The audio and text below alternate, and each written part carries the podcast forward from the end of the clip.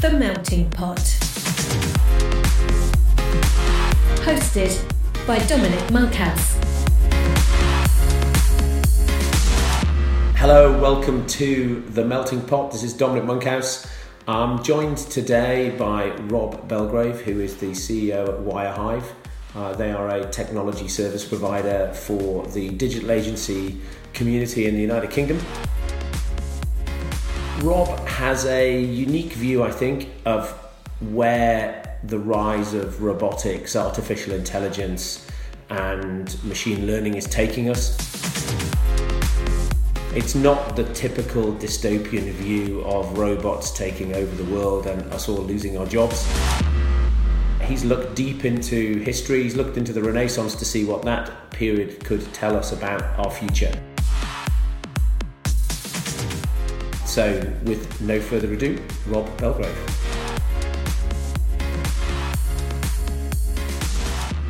My business Wirehive is a technology business. I've worked in technology my whole career and I've kind of cut a path translating complex technology for people and, and helping businesses kind of get value from doing things with amazing technology. So I, I, I guess I consider myself pretty well placed to have a good understanding of what's coming in the future. I recently was out in South by Southwest, which is a big kind of technology festival in, in Austin, in Texas. And I, I gave a talk called Digital Renaissance The Best Is Yet to Come, which kind of focuses on this exact area with my uh, podcast co host, a guy called Jim Bowes, who runs an agency in London called Manifesto. And together we, we sort of formed this viewpoint that actually maybe everything's going to be great in the future. That you know, there's a huge amount of, of dystopia being written about, talked about, uh, lots of sci-fi being made that kind of focuses on this idea of you know the sort of Skynet scenario, images of Terminator-like figures. This sort of concept that artificial intelligence is going to take over, robots are going to take all of our jobs, and, and humans are going to become redundant. And I think that actually, from where I'm sitting, that's certainly not uh, the guaranteed outcome, and actually not necessarily even the likely outcome to draw inspiration for this idea, we went and looked at what happened during the Renaissance. So uh, many people will know a lot more about the Renaissance than I did, but I, I did a lot of research for the talk and, and, was kind of pleasantly surprised that my, my assertions seemed to be right. So during the Renaissance, predominantly in kind of Italy and, and, and Central Europe, there was this amazing period of of change and, and growth and it sort of affected everything. It affected art, mu- music, science, technology, uh, the distribution of wealth, social mobility, like it just everything kind of changed. And you know, there's some key figures from that period. Nicholas Copernicus, the guy who figured out the heliocentric view of the universe, which means the sun's in the middle, which to be quite important. Galileo, you know, lots of really famous people, and obviously Leonardo da Vinci, who was kind of an all-round rock star of the, of the era. You know, the Mona Lisa still hangs in, in Paris today, and one of his most famous pieces of work. But he also did a lot of work with technology. And one of the things that happened during that period, which made this all possible, was the plague. And the plague killed about half of the population of every major city in Italy, which was kind of the epicenter of the whole movement. And that doesn't sound particularly utopian, but what that meant was that suddenly there was this huge abundance of resources because they had all of this machinery and, and the sort of the mechanics of their society was set up to service a population twice the size of the population they found themselves with, which meant that suddenly everybody was quite wealthy, there was plenty of food to go round, and it kind of created this amazing period where people had free time and could kind of get creative. And, and when humans can get creative, we do some of our best work. And so you know, sort of to to paraphrase a bit, I think that's the vision I have for the future potentially is maybe actually the machines and, and the artificial intelligence will take away a lot of the boring stuff, the medial tasks, the manual labor, and free us up to focus on the stuff humans do so well. And and that will definitely include philosophy and music music and art and all the kind of softer stuff but actually will definitely feature you know changes to the way we we understand ourselves and each other, the way our society is put together, and the technology that will continue to develop as well. So that's the kind of headlines, I guess, and I can talk about some of the specifics about why that's going to happen if you like. Yeah, that's great. The three kind of key areas that featured in the Renaissance were the, the technology, the, the ethics, and the people.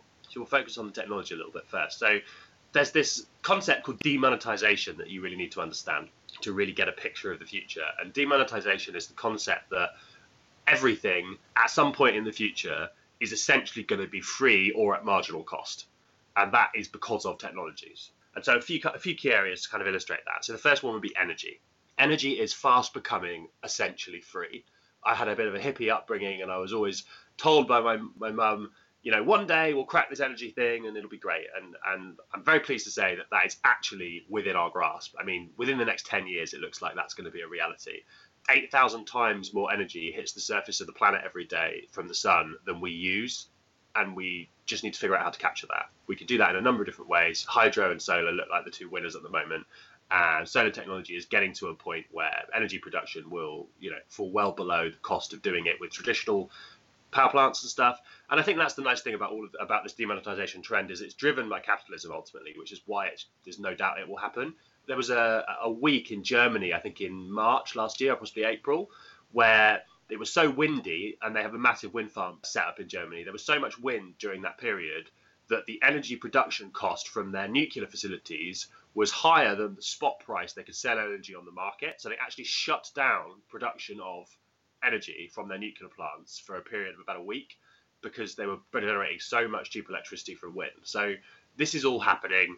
Energy is going to basically be free. So then, what happens next? So today, energy isn't free, but I'm just struck by how much change we've already had as as the compute power that we rely on for many of uh, the transformational changes in the world today, as as the cost of compute or storage uh, or networking, telephone calls, mobile phone calls, data transmission, that's all tending towards zero or was almost almost at zero, and so it's just fascinating that there's a it's going to be a second wave of change as energy becomes yeah. uh, becomes free as well. Well, exactly. So that's why I start with energy because I think it's probably the most profound change that we'll see. Right? Is is because so much stuff can be d- driven by electricity now, and we'll come on to some of the other things. So the second key thing for me is communication. Something many people don't realize is that actually only about 55% of the global population of the planet has internet access today which is really low in my opinion, like much lower than I think someone's perception is if they live in a you know cosmopolitan capital city or even in a developed country, right? I think like internet access is considered a basic human right these days in many ways, and, and sort of probably second to running water, I, I would suggest, and with good reason, right? So, what's happening in the in the space of communication? Well, the energy changes will make the infrastructure very cheap or basically free to run, but also there are a number of companies engaged in activities that will put internet infrastructure in space or in low orbit, which will mean that for the first time we will have true 100% coverage of our planet. I mean, the people that are doing that are the likes of Facebook. Google have an amazing project called Loon, where they're sort of floating these weather balloons in a, in a specific configuration, so they'll cover everywhere. Virgin and Branson lot are engaged in a project to launch a satellite network. Elon Musk's doing a satellite network. There are some Japanese startups doing similar stuff. So basically, everybody will have internet access for free anywhere in the world from space, and it won't be slow. It'll probably be four to 500 megabit, which for, for the non-technical listeners is pretty damn fast, much faster than we all have at home today. So at some point in the not too distant future, energy is basically going to be free and the internet is going to be fast and basically free and available to everybody. So I'm sure we're starting to get the picture of how, how different the future might look from this. The third key trend is transportation. There's a lot of interesting stuff going on here. We interviewed uh, the SVP of Hyperloop One on the podcast a couple of months ago. It was an introduction from you, actually, which was very much appreciated. And what the what the guys at Hyperloop are doing is creating a new mode of transportation which enables fast point to point transit in a sort of spaceship in a tube, I guess, is the easiest way of describing it. But what this means is you can travel point to point at about 800 miles an hour, London to Edinburgh in about 20 minutes, and it'll work for both people and freight. And at launch, they reckon it'll be priced about the same as a bus ticket and will get cheaper from there. So again, energy is the biggest cost of running that that network. I think we can see with energy approaching marginal cost, transportation will go that way too. And the other area of transportation that's going to radically change is the autonomous vehicle. So they reckon that autonomous vehicles will be about 10x cheaper to, to own or to use rather because they'll typically be in a share in a shared ownership scenario. And that's two, three years away. I saw the CEO of Waymo give a talk. Waymo is Google's self-driving car venture, who are probably the leaders in the space at the moment. They've got it working. I mean, they're, they're running it uh, in a pilot in Arizona right now for about 5,000 people. If you're interested, go and check out Waymo's YouTube channel. There's some amazing videos of people using the service. I mean, you basically get your phone out, load up the Waymo app, which looks a bit like Uber, ask for a car. The car pulls up outside with nobody in it, obviously. You get in, you press go, and it takes you to your destination. And it does a great job. They've had no issues with it you know you can have it come and pick you up from the supermarket and it'll open the boot and you can put your shopping in. I mean it's it's pretty remarkable. And that's today right? So we're you know we're probably what three years away from that just being being everywhere? And if you look back at the model t when ford released it it took about i think it was about two years from model t being released when it was about 95% horse and cart still. And within two years it had flipped what it flipped completely the other way and it was 95% automobile and people think that this change could happen as quickly as that. So another key trend in transportation that's, that's coming soon, and, and and those are probably the kind of three key areas of demonetization I would focus on. But it's going to kind of cross into everything that we we rely on every day. So Rob, what I'm struck by is that the sort of urban versus rural uh, angle, because it's interesting with Brexit, the people who voted out have the lowest levels of immigration in their communities. And Uber is in London and a couple of other cities in the UK. And if you're not in London, then you might never have used an Uber. And therefore, you're unlikely also to get an autonomous car anytime soon, even if they do come to London, because there just isn't the population density. And so, you've got, you know, in big cities, you've got taxi drivers all going, becoming unemployed, and outside of the big urban centres, you've got really sort of no change, or but potentially fear of that change because that change isn't clear and present to them because you don't see the benefit, you, just have the fear. Yeah, I mean, um, if you look at technology developments in the past, they do create these changes where industries disappear and people have to retrain. I think things are gradual in many ways, but there are a few things, like the particularly the taxi example, that seem like they might be quite immediate actually in terms of the transition. Like if you were a 25 year old guy right now, guy or girl driving a taxi, I think you'd have you should be really really concerned. Genuinely, I think if you were a lorry driver in your 20s right now, you should be thinking about your future. I think if you were in your maybe 40s, late 40s, maybe it's not something you need to worry about, and you know you can just kind of ride it out. But yeah, I think I think the driving examples are quite important ones. On the train front, I think there's an interesting thing, which is when the safety of large numbers of people is involved, we're still reluctant to trust the machine. In many cases, rightly so. And I think that's the kind of the point of conflict with things like trains is because it's you know three staff to 500 passengers or whatever. There's still this kind of concern. But the reality is trains and planes are basically already controlled by the computer, and the operator or pilot or whatever you want to call it just sits there and watches and is ready to take over. Like an Airbus takes off and lands itself, and more than half of the world's fleet of planes is built by Airbus. The Boeing system is still a little bit more controlled by people, but that's there's only a matter of time. Trains as well, it's very similar. You know, they basically run themselves, and you just kind of sit there so I, yeah, I do think those things are going to go away pretty soon. But your but your assertion that maybe it's a kind of an understanding thing and it's about comfort is definitely right. Like I think maybe that's a slightly generational change we'll see too. It's that whole you can't be what you can't see thing, isn't it? Like like if people aren't familiar with something, they're often skeptical of it and and and afraid of it, right? It's kind of human nature. Yeah, I think that's fair. And you know, to the autonomous car example, yeah, it will be certainly initially something that will be uh, something you know used in urban centres and probably not as, as prevalent in, in rural areas, which you know makes makes sense, I guess, right? I think demonetization is a really interesting trend. It's something that's worth reading about and keeping an eye on, uh, and I think it's kind of the fuel that will run the engine of change over the next two, three decades, and, and kind of bring in this new era of like flexible working and just open. I think, I think we're definitely all going to have jobs, but I think the jobs we're going to have will change. And I think one of the things that's really interesting about that is a lot of people's identity is their profession. This is one of the big debates, right, that definitely comes up on the dystopian side is if the machines take all our jobs, which they won't, by the way, anytime soon, what is our identity then? Because our purpose is in many, you know, many of us, our purpose is to work and we derive huge satisfaction from the work we do in our careers.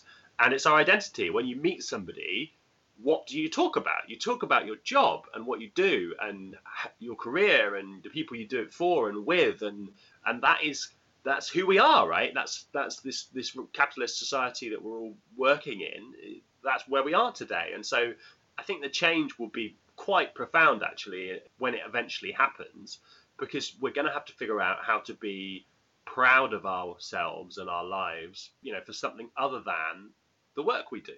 But that, for me, is still hundreds of years away. That that future, I think, people fixating on this sort of nobody needs to do any work view of the world, which is definitely dystopian, in the next say 20 years, are just way way off the mark. Rob, what's um what's wrong with not working? but well, of course. But I think the reality is we would fill our time with something that looks a lot like work, wouldn't we? We'd build things or we'd learn things or you know this whole autonomy mastery purpose is the you know the important truth of what motivates us as humans. I, I think we would do stuff right? We'd all like become marathon runners or amazing musicians or, or or like the best artists the world has ever seen or i don't know. I just i actually am really excited about the prospect of what happens when human creativity is unlocked on masse like that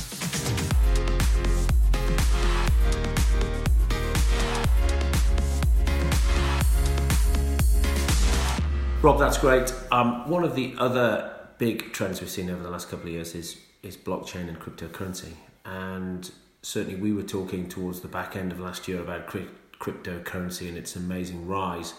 Since then, it's fallen by fifty percent, so quite a roller coaster. Perhaps you could share with us your views on where it goes from here. Okay, um, so cryptocurrency is based on a technology called the blockchain, which is is kind of a new way of designing software. So a, a paragraph on blockchain. Blockchain enables a kind of new way of building software and applications, which essentially creates a sort of distributed and decentralized network.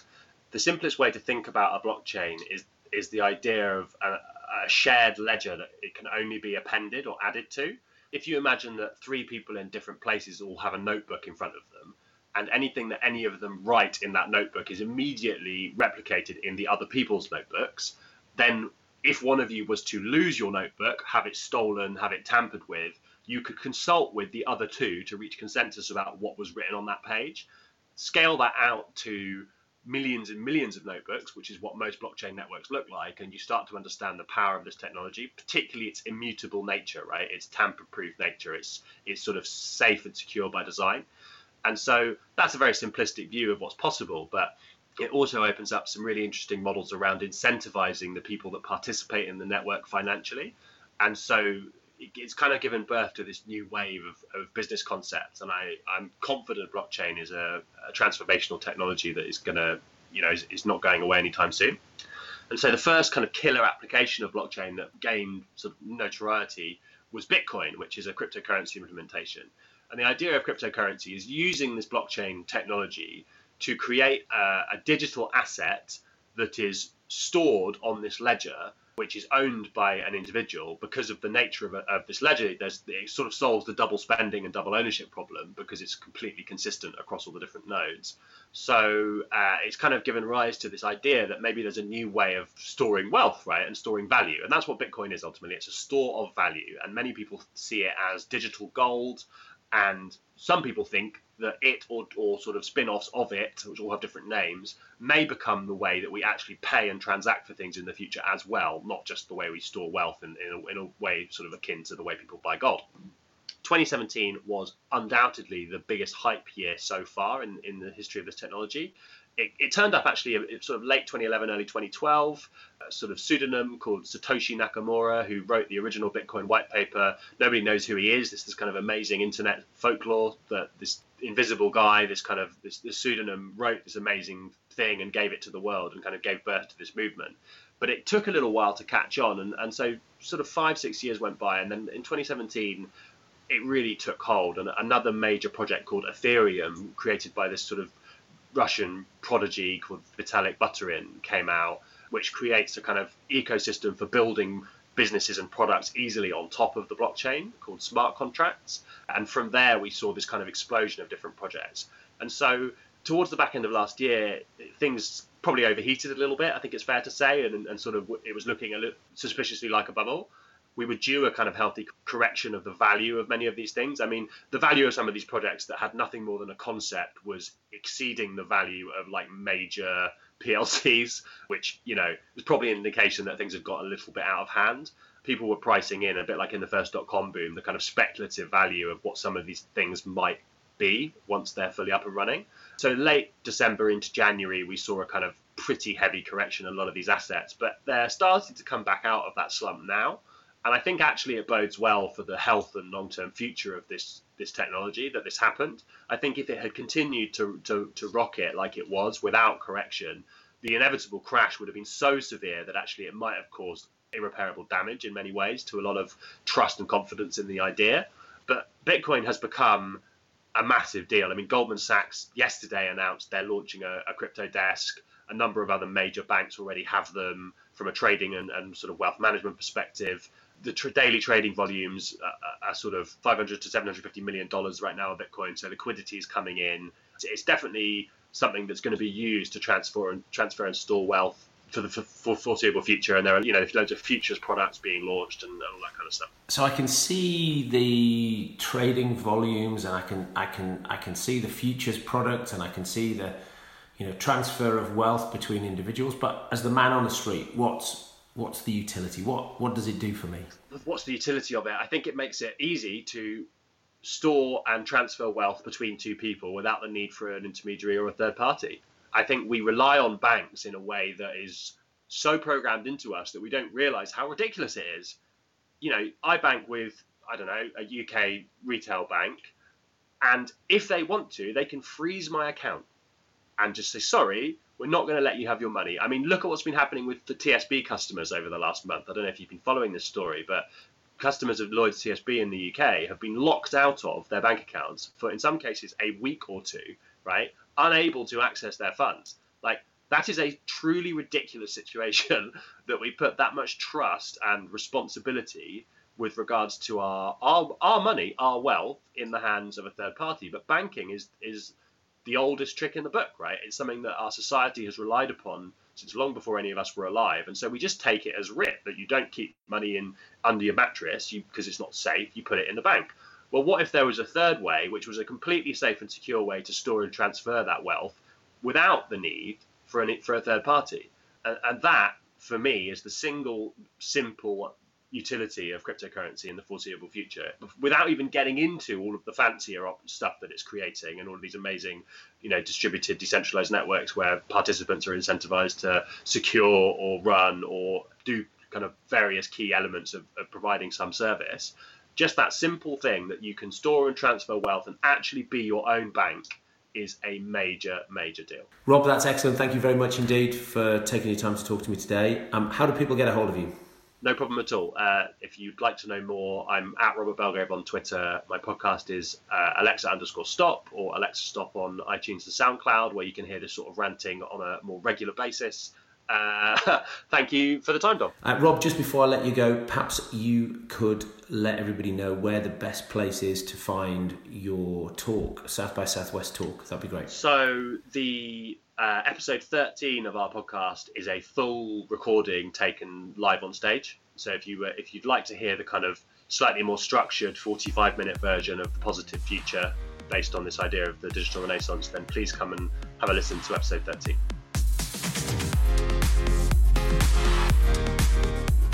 The Melting Pot was hosted by Dominic Monkhouse, and you can find out more about Dom on LinkedIn. Just search for Dominic Monkhouse or his companies, Foundry Media or Foundry 51.